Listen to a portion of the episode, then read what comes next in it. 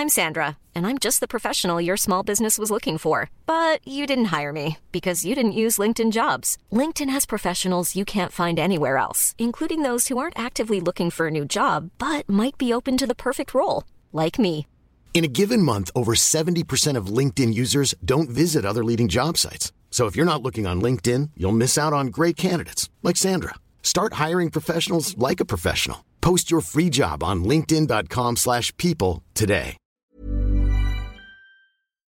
Hi, Ben and I would like to acknowledge the traditional custodians of this land in Los Angeles, the Kizh, the Chumash, and the Tongva people, and pay our respects to them, to their elders, past and present. Salvador Dali threw a great party. We all drank Bacardi. It got kinda gnarly. We're light as a feather. We're tougher than leather. Together we're weirder. We're weirder together. Beautiful babies, welcome to the Weirder Together podcast. I'm doing I'm doing a formal intro. I like it where we discuss the renewed sense of optimism that's taken hold over the course of this weekend. Do we? Well, the SAG-AFTRA negotiations. Okay, I was thinking renewed sense of optimism is not how I would associate my mental state with during the present times. No, I, I was just, uh, we don't. You were manifesting. I was manifesting. You were secreting a positive mindset into existence. Yeah, I hope the the SAG. That's something. You know, remember when that was the only problem we had in the world? It's sort of interesting when people are negotiating for anything because you know that ultimately you are going to reach a resolution. Like there's no scenario where this is not going to get resolved. So part of you that's more impatient just wants to say, guys, just cut to the bit where you make a deal. I know. Because it's going to happen. But all of the posturing, it's just like. I know. What do you mean by the posturing? Just Well, just the the negotiating tactics of the coming to the table, walking away for the ta- Yeah. from the table, playing hardball. We're get, doing the uh, Fran Drescher social media videos of down the line into the camera, being the you know, it's just like.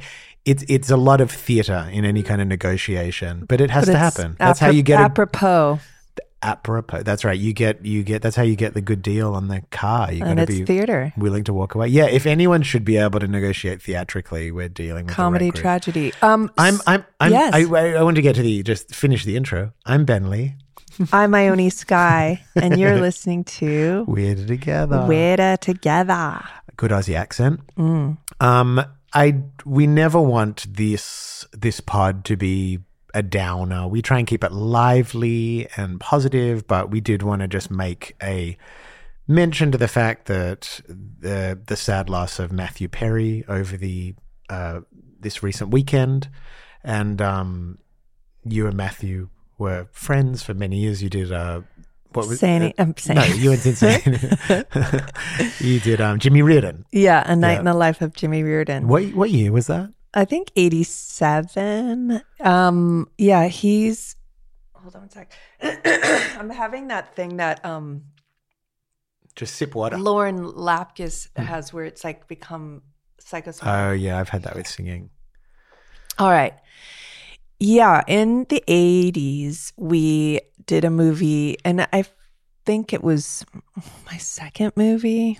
Um, it's so funny. It was such a banger of a few years for me. It was somewhere between River's Edge and Say Anything. Exactly. yeah. And we went to Chicago and it was so fun. It was with River Phoenix and Meredith Salenger.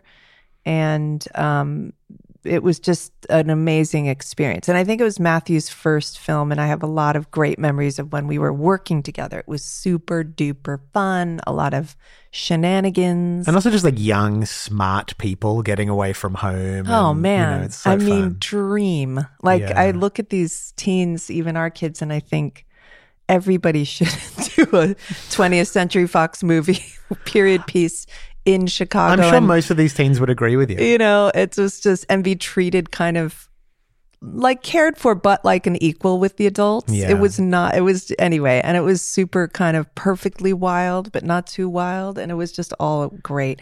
But um, yeah, and then we we stayed in touch and would have bouts of like you know as it goes, where you hang and then you don't hang, and Hollywood style, baby. you know. um, what was your? Do you remember your first impressions of him, of Matthew? Um, yeah, I think we just naturally it's so nice to meet at that age because you naturally it- you're still young enough at like 16 17 18 at least where you don't have those sort of guards up i mean it's not the same as like little kids like when we would take our kids to the park and they literally go up to any other little kid and start playing but in that world like you just we took the plane together and already this is before cell phones. We t- uh, there's pictures i took of him with the stewardess and we were already like joking around on the plane and taking pictures of us on the plane together and it, it just was like instant. We were all it was like five or four 16 17 year olds so we instantly became this like little crew.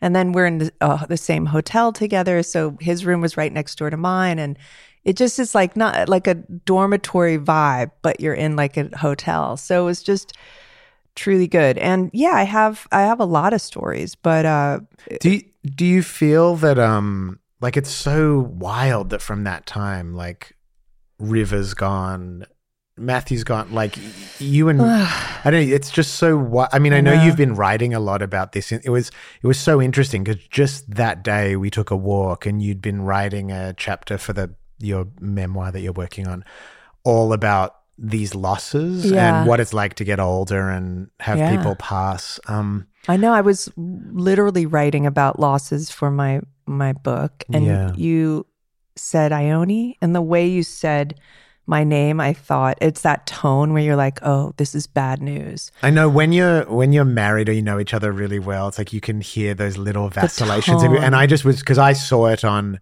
it came up on TMZ or something on my phone, and um, and you were in the middle of writing, and I was like, oh god, you're gonna see this on your computer. And there's always that protective instinct you feel as someone's partner to just. I was like, oh, what do I do? I want her to sit down? Do I, you know? But it's just that feeling of like, It it's so it is it's a very big moment when there's just that unexpected loss. You know? I know. And then I wept and then I thought wow he just texted me Right. um, which was out of the blue. And then I thought, oh no, did I, could I have done something? Like, I immediately had that feeling of like, w- wait, did I say the right thing? Like, could I, like, as if, you know, it was, it wasn't a f- conversation where someone's like, I'm terrible.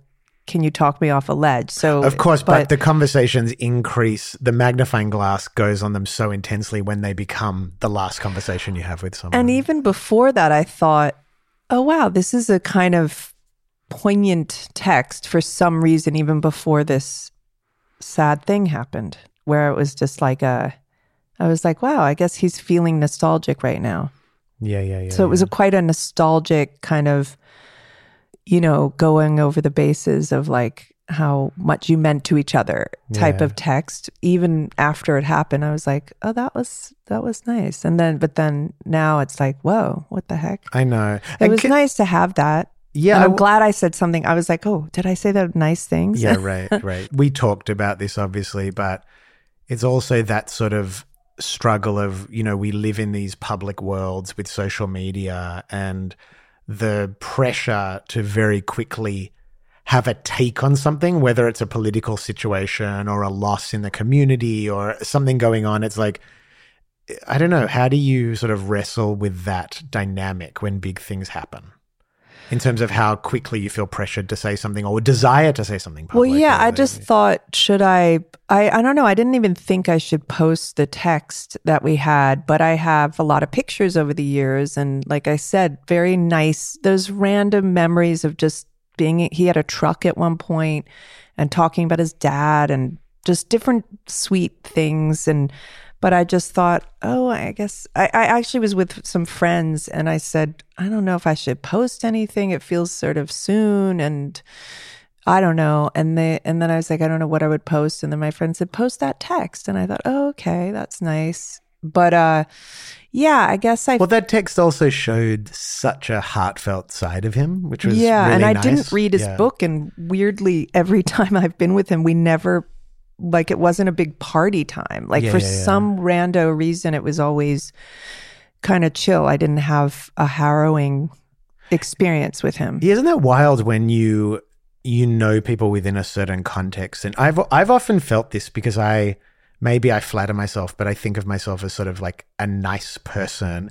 And so I often see the nicer sides of other people. Yeah, like yeah. sometimes people have issues with each other and I'm like, I've never seen that side of that person. and like if they're like, of course they don't show you that side. Yeah, but yeah. It, it is weird to realize that people have these darknesses that they reserve or they protect certain people in their lives from. Yeah, I mean, I am no stranger to people not hiding their dark sides, but I also I know what you mean. It is that funny thing when you know, back in the 90s when I was in New York and I was with people who were looking for drugs or this or that, like it seemed like we would always be bumping into the person who had If you're looking for them, you can find them. you know, like, yeah, whatever. And then when that wasn't in my world and I wasn't hanging out with that, I, I was like, wow, no one's doing drugs anymore. And I, I was like, actually, no, it's just that you're not hanging with people who are like actively looking for them. But, or like when I was pregnant and shopping for a stroller, I've never noticed strollers. And then all of a sudden I'm like, wow, that's a nice stroller. That's a nice, like all of a sudden it's sort of what you're focusing on sometimes. Can I ask you a question about um because you've known so many people as I have who have uh, take even out the tr- the tragedy of premature death of dying young but but real struggles with drugs Yeah. like real struggles you Yeah. know where it's like people going in and out of rehab or you know having Yeah. these types of like decades long struggles Mm. do you, especially when you know people before that, do you feel that there's something in someone that predisposes them to that type of struggle? Or is it sort of like bad luck, like people getting hooked when they don't intend to? I mean, I think it's a combination. I do think it's sort of a combination of, um, yeah, just it's like a, some people. I think their depths of despair and their outlook is just, you know, it's a harder mentality once you give someone an alternative. You know, so I mean, they do say, of course, like things are genetic or you, whatever. But I think, yeah, it's like some people are medicating for very real reasons that others don't have. So, and then there's just, I know for me in certain times with just like a mindset or habits or this or that, it's like sometimes I have a i don't want to use the word brave, but a more kind of, um, I'm I'm feeling up to living life. Yeah. How did you open the podcast with like a new air of, of Yeah. staunch optimism? I don't know. It just so it's like it's funny because it's not a mindset because not everyone can have that mindset. But I do think it's, um, yeah. There's just some people that uh, it's just it's so good to be medicated because it's like they're in so much pain. And then there's yeah, we were we were talking about it with our kid that it's um you know, for some people when you get high like overdoses like you're not necessarily thinking I want to die, but you're just in that world of getting high. So you're and then if you are high then you're not like you're feeling okay so you're not like overly concerned like oh maybe that was too much. And of course, we're not implying that um, Matthew's death was drug related. That's there's No, that- no, we're just talking about, that was obviously a struggle struggle. through Yeah. I guess Yeah, like yeah. some people, it is interesting with all of that. Not taking Matthew out of this uh, conversation, but yeah, overdoses and suicide. Like, what what separates certain people from others who, you know, go there and who don't? Yeah, totally. I know. It seems it almost of- seems like some people are almost determined to develop an addiction as a method of dealing with, you know, because addiction also requires a massive amount of hard work.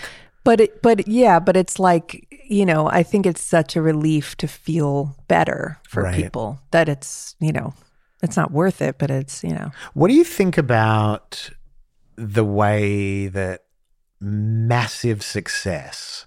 Because I'm thinking about obviously with Matthew, there was this, you know, he's a he was a working actor waiting for a break, and like no one can imagine the type of financial freedom that came from the type of success. Like, I just imagine that would be like highly destabilizing as just on a very human level. Like, we all want to make money and we all want to be free of like stressing about the mortgage or whatever. But I almost think there's something unnatural about reaching a certain place where you don't have the financial imperative to continue with your will to work or something. Yeah, I guess I notice for me when there is something stripped away and there's, I do find I get humble or in a different kind of mindset, which can actually be sort of helpful. And I, yeah, I've been thinking a lot about what, why fame can be. I mean, the pressures, of course, and, and just, um, yeah, I do think kind of being in the quote unquote real world does something for you or having certain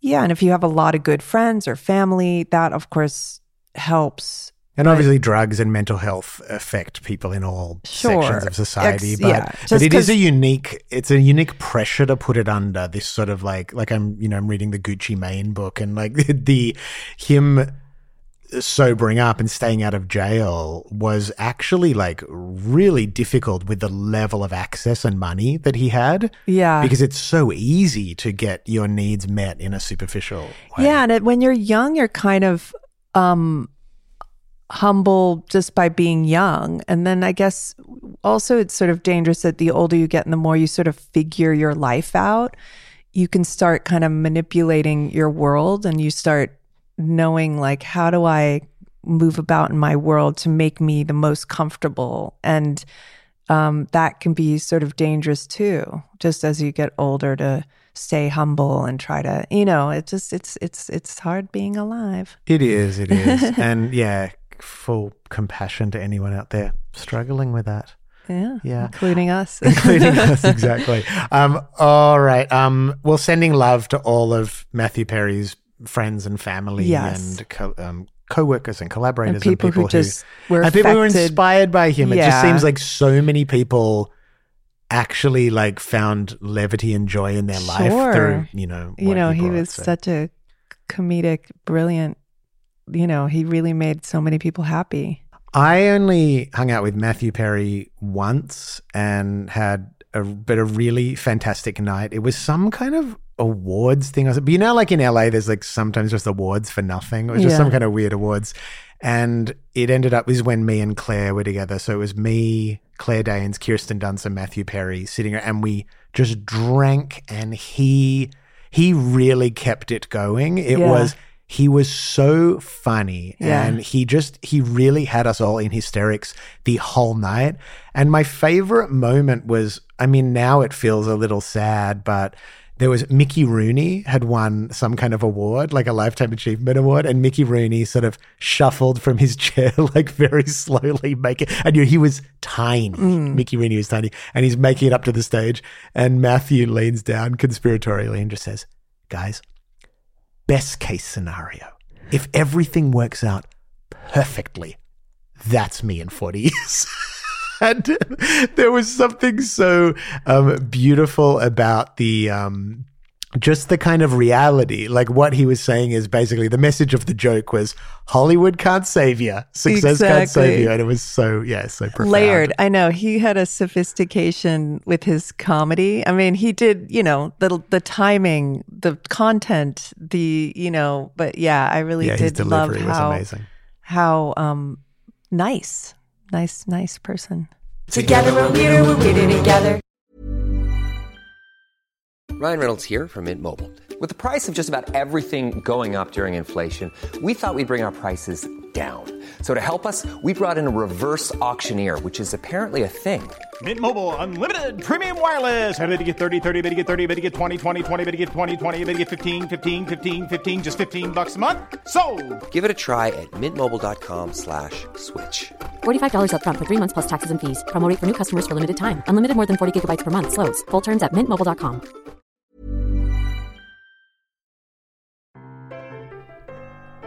hi beautiful babies I'm Ben Lee, and i'm ione skye and we are the hosts of Weirder Together podcast. If you enjoy our podcast, you might like some of the podcasts that our friends make and release on the Weirder Together podcast network. like punk legend Jello Biafra's Renegade Roundtable. Multidisciplinary artist Brock Enright's trippy sonic journey, Vague Data. Making Ways, the art of music, an exploration of the ways that musicians and visual artists communicate and collaborate. Raw Impressions with Lou Barlow and Adele Barlow. I love that, one of my favorite married couples. And The Blag Show with Sarah and Sally, a collection of never before heard vintage interviews with legendary artists. And The Future of Being a Musician with Ben Lee. Find these pods on your favorite podcast platform now. Love ya. I had a great day making music with the brilliant Alex Lahey the other day. That was a perfect day, as um, Lou Reed says. It was. It did, didn't involve much heroin, but still, no, you know, no, yeah, but yeah, yeah. it was it was I was writing in the other part of the house and I just you started early and you ended fairly late, but you made one banger song and it beginning was like, to end, like fully done. No verses unwritten, no bridges. We like wrote a banger. and it was just I I was I only came in at the way end when you would finished it and you were doing another pass of the demo and uh is that what you call it? Yeah. Oh yeah, yeah. You got, dude. I love it. You said pass and demo in one sentence. It was very, it sounded very professional. You know, but it it was it seemed like you had a very satisfying work day. We had a great vibe. Alex, for people that don't know, Alex is a great Australian pop rock kind of indie singer songwriter, and is Picture just if Ben was a woman. Um, I, I don't know. She's like the female you in a way, like good vibes, swagger. I um, think she's a little like I was saying to her, I was like, Alex, you're a little like there's a Springsteen thing going on. Yeah. There's like a Jon Bon Jovi thing. Yes. There's a Tom Petty thing. right. You don't have, But there's that, also like a Kim Deal, like a or a Pixies kind of like alternative. yeah. Maybe like- you're yeah. Alternative folky than she is, but there's I'm a little more hard on my sleeve in some ways. She's a little bit more like she's got the swag. You know? yeah, yeah. But you're both. I think you both have a um, friendly sexiness. That's true. Yeah, we are. And we both, she did look at my Uggs and say, those, I have those same ones. They are so comfy. So it really is the slippers I that didn't makes know you the had Uggs. These. Oh, Didn't you get me these? You I and did. Sam Shelton. I feel think you like you beat up your shoes so much that I I almost blocked them out. I mean, I'm not particularly like, yeah, I'm not shilling for Uggs like an endorsement, but these are, these are like just like a house slipper type That's thing. actually the way to do it. Like th- you're Australian, you, people wore them as just you know. Americans would be blown away. There's got to be a history of sheepskin boots or Ugg boots ready to be made for Netflix. Mark Duplass, call me. Let's do this. um, that is like because Uggs are they were a thing that people wore, like surfers wore when they got out of the water Yeah. at the beach. Yeah. they were an extremely suburban. Well, now footwear. girl, you know, girls wear them out to the Century blasphemy. City Girls are wearing. Century City Mall, and you know, again, Uggs are being worn outside of the house as a fashion statement, which is like a no go. And this, you know, it's funny that like fashion things like preppies have, you know, like beat up cashmere sweaters historically with holes or old British people in a country house because they were like really using the clothes and had, you know, and na- and now you can buy things distressed. That's right. But you're doing it the real way. You're like really wearing them as house slippers. I, I'm I'm living it. my I'm- grandpa used to say, Ione, get, bring me my slipper shoes. My grandpa used to say, "Get me, the, bring me those um Benson and Hedges gold." that was his cigarette of choice in those little Even gold when he was old? Oh yeah, yeah. My They- grandpa went hardcore. Like once he found out they weren't good for you, then he was like this annoying, would stop people and tell them how bad smoking was. And I'm like, okay, yeah. Like, Do you know what's weird though? You know, like my grandmother loved gold. Oh, Like and her he whole ha- smoked- and they they smoked from the gold pack. I think they did. They really got targeted in that marketing. Yeah. For like believing that this was a classier I love my my grandparents and all the old people who moved to Florida. I I love the outside of their houses were all like sort of modest and cookie cutter, you know, in this com- old age community. And then you walk in this humble ex- exterior, and inside you're in a faux fakey palace. It's the gift that keeps on giving. Just the reveals. I love the show business of that. I know exactly. Speaking of the uh, those latter in years, how are you enjoying? Last night I turned you on to the Golden Bachelor. Well, yeah, the main lead character is an interesting fella. Very interesting. He's- very interesting. Looks great. Little He's- Chauncey Gardiner being there, Mr. A plus, uh, some sort of. I like- couldn't like if I had to choose between a lovely, nice man who I would who has no edge versus an edgy, mean man. I would go nice. Yeah. and but. It, You got you got both in me. Yeah. So, you know, he's sweet. I just, and so many tears, and I love that. But like, it did make me nervous. So much talk about being widowed. Oh, right before bed, right before bed, I was just like, then I was like, hmm, widowed. Um, but it, no, it was, it was a cute show. And I, How long would you wait after I died Ben. before you went on a date? Ben, What? I don't like this convo. Um, there's else? a lot of talk about there's a lot of talk in the show about how there's this sort of social pressure of, of a year, yeah. and then you're going to give it a year, and then people either are like not over it or they're I ready mean, before I, that. or- pff, you know, You'd wait me. like five minutes. No. you'd be remarried. You'd, well, but before I wouldn't before be my over- body was gone. I wouldn't be over it. You know me. It takes me 25 Oh, years. oh, oh, you wouldn't be over it, but you would move on. Yeah, yeah. um Yeah, I know. It's like even I've had friends that they get a divorce and their friends are like pressuring them and they're like w- having a hard time moving on. I'm like, "Come on, give yourself a minute." I know, I know. Take a beat. Yeah, and they want to take a beat. I have a particular friend that was feeling the pressure to move on and I was like, "Just relax." Straight up. I recently watched this doco that people should watch. It's on Netflix out of Australia. It came out last week called One Four Against All Odds about this hip hop collective out of Mount Druitt, which is sort of just uh, just sort of outside central Sydney.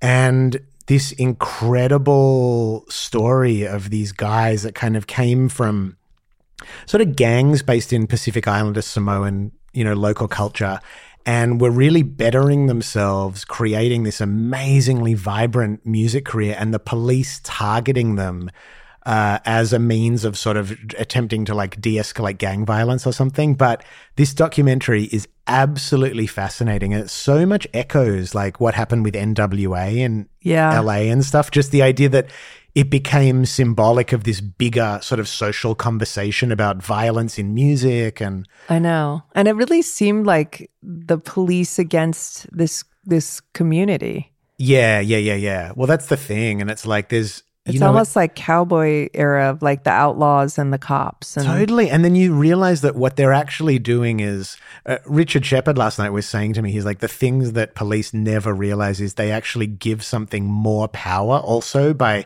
making it an enemy and banning it. Yeah. But at the same time, the, you're, you're basically talking about a group of kids that are trying to get out of crime Right. and into legit work and you're taking away any possible income stream they have from work. So they they have to be doing other things for money too. So it is a very very interesting and complex story about art and society and you know socioeconomic you know like like I I wanted to watch it because Kelly from Camp Cope did this amazing uh amazing TikTok about it because she's indigenous and her partner is i think pacific islander um, background and she was just talking a lot about how hard it is to choose music Yeah. from those communities it's not seen as something that could be a viable because truly like our you know the way privilege works into like the music industry is pretty unbelievable because to even like have a band and be able to pay those dues of the first few years of not making music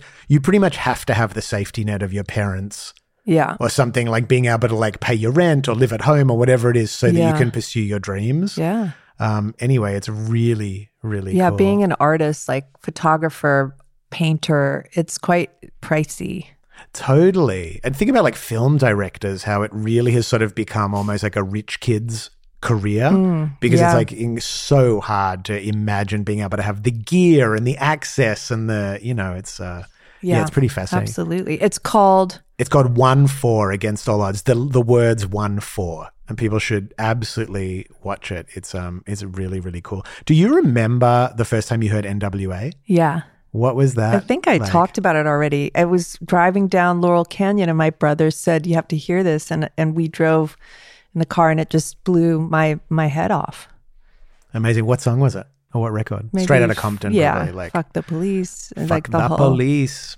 Yeah, what a what a classic. thing. What yeah, a classic so good. Uh, record. yeah, so good. It's Britney, bitch. So you wrapped up Britney's book. How was that? Well, Michelle Williams, I I list. I, I don't think I've ever. Oh no, I listened to Carrie Fisher doing her audiobook. Right. And it's interesting. Her early one, like Postcard from the Edge, doing one of her books, her voice is like young, and then the late one, she's got this gravelly voice, which I kind of liked the gravelly Carrie Fisher voice. Um, Michelle Williams is just chef's kiss. So she's really stealing the show for you, or she's giving you a new appreciation for Britney's words, hearing Yeah. them performed by such a thespian. Yes, I Yes. loved Michelle Williams. And yeah, it was just really I liked how um yeah, I liked it was satisfying to hear her feeling angry and hopefully empowered. But yeah, it's a very interesting Britney Spears is a very interesting person. We are all on fire with memoirs. Goldie's listening to the audiobook of Jennette McCurdy. I'm glad my mum died. I'm reading Gucci Mane, and you're on Britney. We're, know. we're ready to run our own celebrity memoir book club. I know. I read all the old Hollywood ones when I was a kid. I loved all the old, you know, Hollywood ones. Of were really fun. Yeah. But now I'm reading the new Hollywood. Well, thank you guys for joining us. You can find us on social media, Weirder Together Official, um, and uh, we we love you guys. Yeah, we do love you. I hope you have a good day and a good night. Beautiful babies. See you, beautiful babies. Together we're weirder, we're weirder together. Even when we're on a budget, we still deserve nice things. Quince is a place to scoop up stunning high-end goods for 50 to 80% less than similar brands. They have buttery soft cashmere sweaters starting at $50, luxurious Italian leather bags, and so much more. Plus, Quince only works with factories that use safe, ethical, and responsible manufacturing. Get the high-end goods you'll love without the high price tag with Quince. Go to quince.com slash style for free shipping and 365-day returns.